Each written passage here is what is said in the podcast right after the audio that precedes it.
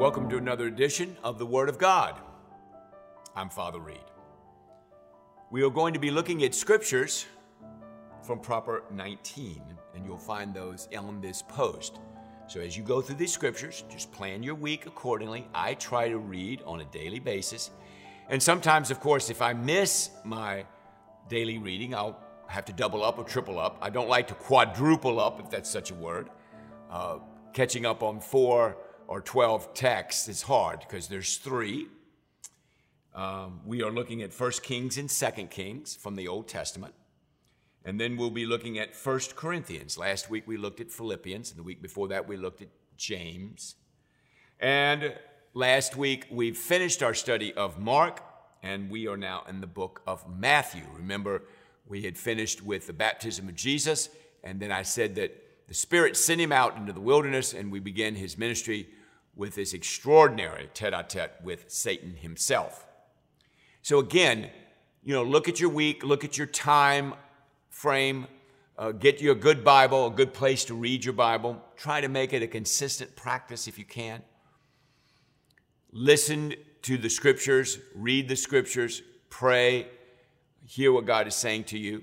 And our time together is an opportunity for us to talk about the scriptures. I'll point out a few things to you that you might want to be aware of and give you some overview of the scriptures. Nothing in depth at all in this uh, time frame, but I enjoy looking at the scriptures and seeing what God is saying on a macro level.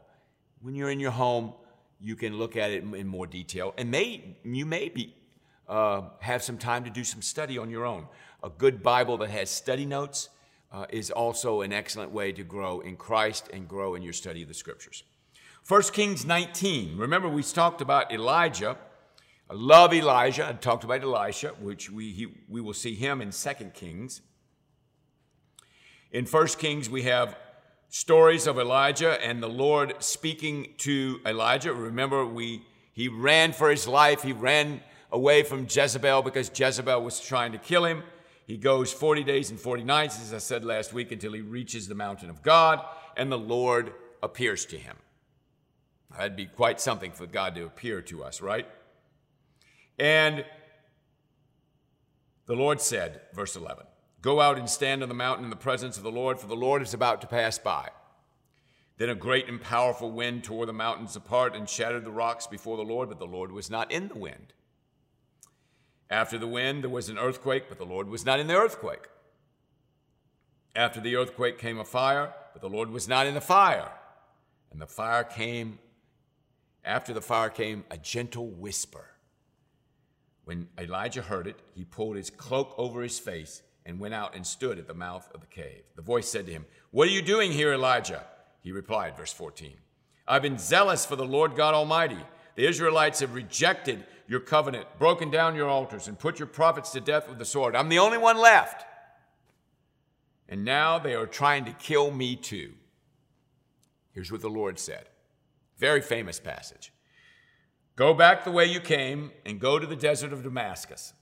When you get there, anoint Hazael king over Aram. Also anoint Jehu, son of Nimshi, king over Israel, and anoint Elisha, there's Elisha, son of Shaphat, from Abel Meholah, to succeed you as a prophet. Jehu will put to death any who escape the sword of Ahaziel, and Elisha will put to death any who escape the sword of Jehu. Yet I reserve 7,000 in Israel, and all those whose knees have not bowed down to Baal and all whose mouths have not kissed him. There's 7,000, Elisha, Elijah. There's 7,000 who've not bowed down. So I always keep a remnant. It's called remnant theology in the Bible. God always protects his people, usually a small group, but he's never going to have a situation where there's no one left. So Elijah learns a very good lesson. All right, we continue on in chapter 21. Chapter 21 with Naboth's vineyard. I love Naboth's vineyard. It's quite long, so I'm not going to read it to you, but it's a beautiful, strong passage about the Naboth's vineyard and Ahab and Jezebel. Great reading, great history reading. and a great lesson, too. Basically, Jezebel goads Ahab to take from Naboth his vineyard, and he kills him. And this is what the Lord says In your place, where dogs licked up Naboth's blood, dogs will lick up your blood, yes, yours. So he's prophesying to them. Ahab said to Elijah, So you have found me, my enemy. I have found you because you have sold yourself to do evil in the eyes of the Lord. The Lord is watching us all the time. I'm going to bring disaster on you. I will consume your descendants and cut off from Ahab every last male of Israel, slave or free. Dogs will devour Jezebel by the walls of Jezreel. You do not want to deal with the power of God, it is immense. Okay. And so in 1 Kings chapter 21, please read slowly the story of Naboth, his vineyard. He dies at the hands of Ahab. Jezebel goads him into killing him. He gets his vineyard, but he gets the wrath of the Lord. He should have just left him alone. In chapter 22, we have prophecies against Ahab. The Lord has put a lying spirit in the mouths of all these prophets. Verse 23 The Lord has decreed disaster for you. And so we have a tete a tete between the prophets of the Lord, a prophet of the Lord, and a false prophet. Now, this is actually a pretty significant theme in Kings, where you have false prophets and you have true prophets. The true prophets are sent by the Lord. The false prophets, they don't hear from the Lord. Their information is false, it's not true. And when people act according to that truth and not according to the true prophet, we have major problems. You'll enjoy chapter 2 as you look into that idea. Let's go now. So we end 1 Kings. We end 1 Kings in chapter 22, and we go to 2 Kings. And again, the Lord's judgment on Ahaziah. After Ahab's death, Moab rebels against Israel. Ahaziah had fallen through the lattice of the upper room in Samaria, this is verse 1, and injured himself. He sent messengers saying to them, Go and consult Baal Zebub, the god of Ekron, to see if I will recover from my injury. He's not seeking God. He will not seek God. He seeks the Baals. Remember, Elijah dealt with that earlier at the end of the first Kings. And so that wonderful story about how God is going to deal with this incredible situation. Very, very significant. In chapter 2, we have Elijah taken up into heaven. Remember, there's going to be a transference from Elijah to Elisha. And look at verse 9. Again, this is a very famous verse. Tell me, what can I do for you before I'm taken from you? Let me inherit a double portion of your spirit. Elisha responds. You have asked a difficult thing. Verse 11. As they were walking and talking together, suddenly a chariot of fire and horses appeared and separated the two of them, and Elijah went up to heaven in a whirlwind. So Elijah does this fantastic miracle in chapter 1. Read that very carefully, very slowly, about fire coming down from heaven and him being a man of God and proving it one more time. And then the Lord takes Elijah up in a whirlwind. And Elisha is now going to be the new prophet. And he is going to have tremendous power like Elijah did. So the Lord is taking care of his people. The people are sinning egregiously against God. And so it is a very dangerous thing to not to know the word of God and not to do the Word of God. This is one of the reasons that we do this on a weekly basis with you. We encourage you, we pray for you, we hope that you will take the time to read the Scriptures because this is important. Now, let's go to 1 Corinthians. Now we have Matthew, Mark, Luke, John. We have the book of Acts, which we spent a lot of time with. We just finished Mark, and before that we did Luke. Now we're in Matthew. And then after Acts is Romans. After Romans is 1st and 2nd Corinthians. Okay? Last week, as I said, we were in Philippians. Now we are in 1st Corinthians chapter 1 through chapter 4. And of course, next week uh, we will continue with Corinthians. Corinthians has 16 chapters, it's rather long. Now, the Corinthian church had lots of problems. They were a church that was very powerful. Uh, unlike the Philippian church at Philippi, they didn't have a whole lot of problems. There wasn't a whole lot of concerns on Paul's part. But in Corinth, there were lots of problems. Now, Corinth was a notoriously, notoriously wicked city. Very, very, very sexually immoral. So, Paul is dealing with the gifts of the Spirit. He's dealing with strife internally. He's dealing with people that think more highly of themselves than they ought. He's dealing with different issues that have come before him, and he's answering their questions and working with them in this letter to speak to them the truth as God gives it to him. So it's a very long book, and there's a lot to it. And again, I will treat it uh, overarching in an overarching way. Verse 10 of chapter 1. I appeal to you, brothers, in the name of our Lord Jesus Christ, that all of you agree with one another, so that there may be no divisions among you, and that you may be perfectly united in mind and thought. Now, that's the prayer for all of us in church. No divisions, no divisions, and perfectly united. He says in verse 17, Christ did not send me to baptize, but to preach the gospel, not with words of human wisdom, lest the cross of Christ be emptied of his power. I'm not trying to impress you with what I know. We're sharing the gospel, we're sharing the good news of Christ. We want the cross to touch your life. We want the words of Scripture to touch your life. Don't listen to my sounding words, high sounding words. Listen to what the Scriptures say. This is why your personal devotion is so important. The message of the cross is foolishness to those who are perishing, but to us who are being saved, it is the power of God.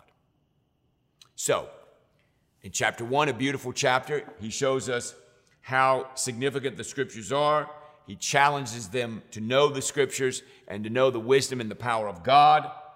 And we think we're smart, we think we know all this. No, the Lord is the one that knows. And then he talks about in chapter 2 the wisdom from the Holy Spirit. No one knows the thoughts of God except the Spirit of God, chapter 2, verse 11. We have not received the Spirit of the world, but the Spirit is from God, so that we may understand what God has freely given us. This is what we speak, not in words taught by human wisdom, but in words taught by the Spirit, express, expressing spiritual truths in spiritual words. We want to be led by the Spirit. We want to hear what the Spirit tells us. We see that also in Galatians 5 and Romans 8, for example. The man without the Spirit does not accept the things that are come from the Spirit of God, for they are foolishness to him, and he cannot understand them because they are spiritually discerned. We need the wisdom of God. We need the Spirit of God. We need, need, need not to think more highly than we ought. We need to be very wise in listening to the Scriptures. We don't know anything, people.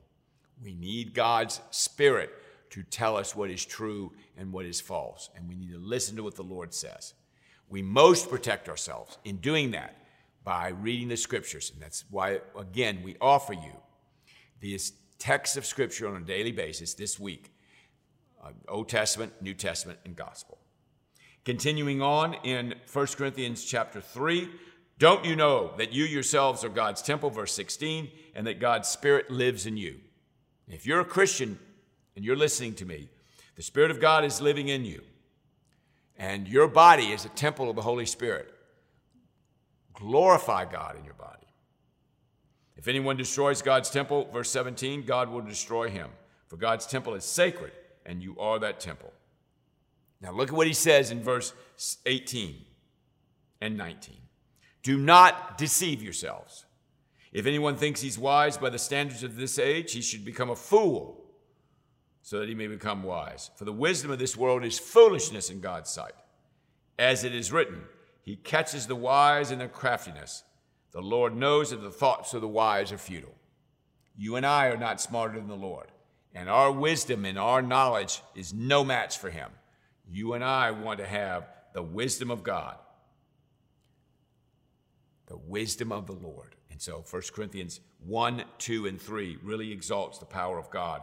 And we end with chapter 4 when Paul says in verse 4, My conscience is clear, but that does not make me innocent. It is the Lord who judges me. Is your conscience clear today? Are you right before God? Have your sins been forgiven? The Lord judges you. Remember, in the end, the Lord judges you. He will bring to light what is hidden in the darkness and expose the motives of men's heart. He's got a camera that's watching us.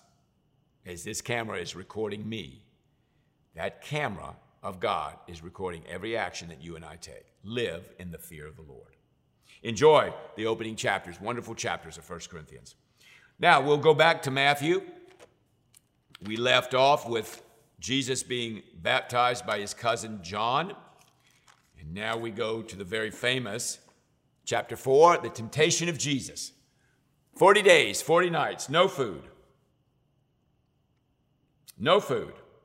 The devil tempts him in three temptations that are recorded in the scriptures. There were many more than this, of course. Jesus responds by using scripture, specifically from Deuteronomy.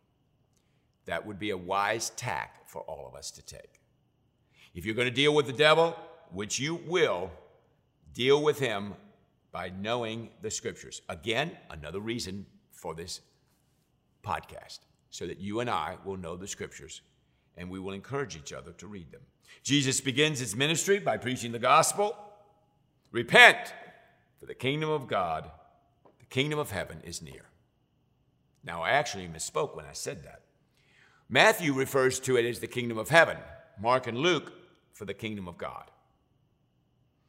Matthew is a Jewish man writing to a Jewish audience. What he's going to do in his gospel, he's going to give us many Old Testament texts to support Jesus' actions and the fact that Jesus is the Messiah. So, in your reading of Matthew, if you have a good knowledge of the Old Testament, that's very helpful. If you don't have a good knowledge of the New Old Testament, then you'll want to look up those verses in your Bible in the Old Testament and begin to gain that knowledge. Jesus heals the sick. He calls the first disciples together at the end of chapter 4. He begins his ministry at 30 years old. His ministry lasts about three years. No one knows exactly or precisely.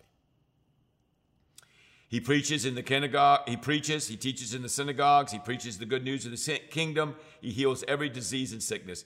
People are ecstatic, hysterical, if you will, emboldened by what he's saying. And the news reaches everyone, and they're bringing all the people that are sick and all the diseases and all the pain and very large crowds are following him. Now, the next series of texts, as you'll see in this podcast, are from Matthew 5, 1 through 10, 11 to 16, and 17 to 20. Now, you know what that is. That's called the Sermon on the Mount, beginning with the Beatitudes. And what I love about the Sermon on the Mount, and we'll go in through verse 20, is that you read them for a lifetime. You could read them the rest of your life. Chapter 5, chapter 6, chapter 7. We'll pick that up next week. And the way this is divided out, it's about five to 10 verses a week, uh, a week, a day, I'm sorry, a day. And a, a chapter and a half a week. So read the Beatitudes at the beginning of the chapter. You are the salt of the earth, verse 13. You are the light of the world, verse 14. Let your light shine before men in verse 16, that they may see your good deeds and praise your Father. And then he talks about the fulfilling of the law. So, what he's going to do is he's going to go and take different sections of 5, 6, and 7. Beautiful sayings that he, had, he has said in his ministry. Now he's teaching them. He can heal, he can cast out devils, he can walk on water, he can raise the dead, he can preach the gospel, but he's teaching us what is true for, so, for those of you that really want to know how you want to live your life, the Sermon on the Mount is a great place to start, begin, and end. And read it your whole life five, six, and seven. So take your time to read the Beatitudes and the words of Jesus following. And I pray that the Lord God would bless you this week in your study of Kings. And we go into Second Kings, First Kings and Second Kings, Elijah and Elisha. We looked at First Corinthians, lots of great verses in those first four chapters. And then Jesus begins his ministry and begins doing mighty acts. But he wants people to hear the word of God and respond to him in faith. God bless you. We'll see you next week.